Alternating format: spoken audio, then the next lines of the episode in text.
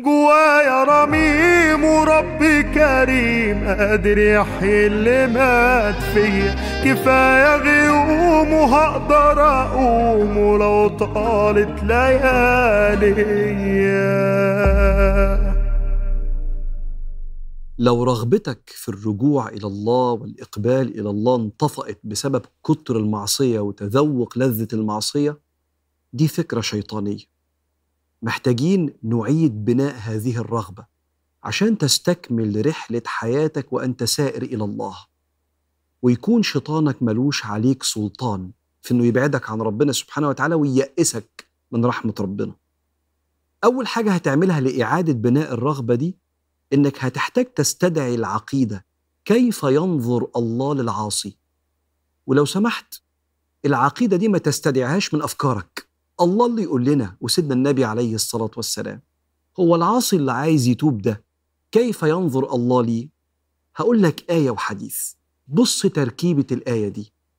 إن المنافقين في الدرك الأسفل من النار ولن تجد لهم نصيرا.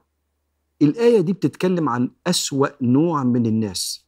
بيدعي الإيمان وجواه كفر وبده بيشتغل جاسوس على الصحابة وعلى النبي عليه الصلاة والسلام وبيأذي المؤمنين وبيأذي النبي بسبب أنه في وسط المؤمنين مدعي. إن المنافقين في الدرك الأسفل من النار ولن تجد لهم نصيرا إلا الذين تابوا وأصلحوا واعتصموا بالله وأخلصوا دينهم لله فأولئك مع المؤمنين. وسوف يؤتي الله المؤمنين أجرا عظيما. ما يفعل الله بعذابكم إن شكرتم وآمنتم وكان الله شاكرا عليما. شايف التركيبة؟ المنافقين أسوأ أنواع البشر وأكثرهم ضررا على المؤمنين لو تابوا. وأخلصوا لربنا. وأنت كده. اولا أنت مش منافق. أنت مؤمن موحد. ومهما كان ذنبك مش قد النفاق. ثانيا أنت مخلص وعايز ترجع.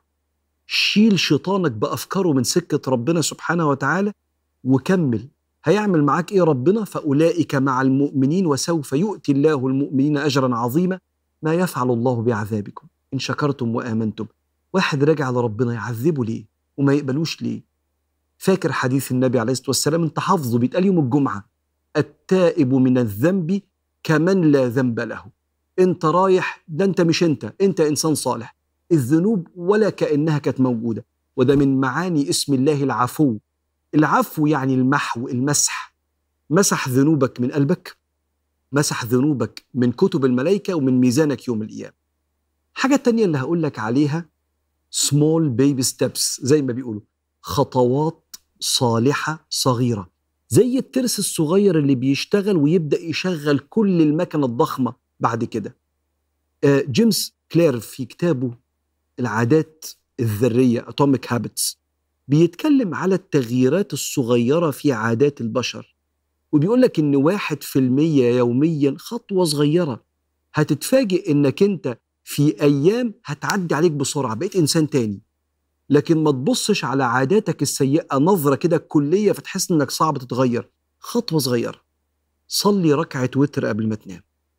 بيسموه butterfly effect تأثير الفراشة. إيه تأثير الفراشة دي؟ نظرية طلعت 1963 إن الفراشة لما بترفرف كده بجناحها الصغير ممكن تعمل تأثيرات في الحالة الجوية تعمل إعصار على بعد آلاف الكيلومترات. كأنه مثل إن ممكن خطوة صغيرة butterfly effect بقى خطوة صغيرة تعمل خطوة خطوة لغاية ما تعمل تغيير كبير. اعمل كده. ركعة الوتر اللي قبل ما تنام دي هتنيمك بالك مرتاح.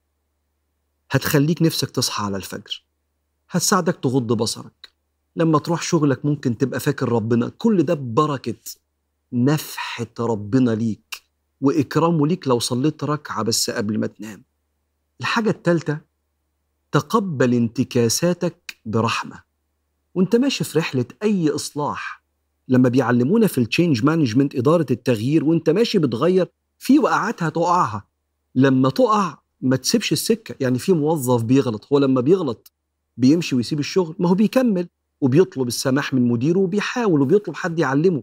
تقبل انتكاساتك ومعاصيك في سكة ربنا برحمة. زي ما ربنا سبحانه وتعالى سمح لك لما تغلط تتوب ولما تغلط تتوب. وقال لك إن ده أنا بحبه. إن الله يحب التوابين يا نهار أبيض.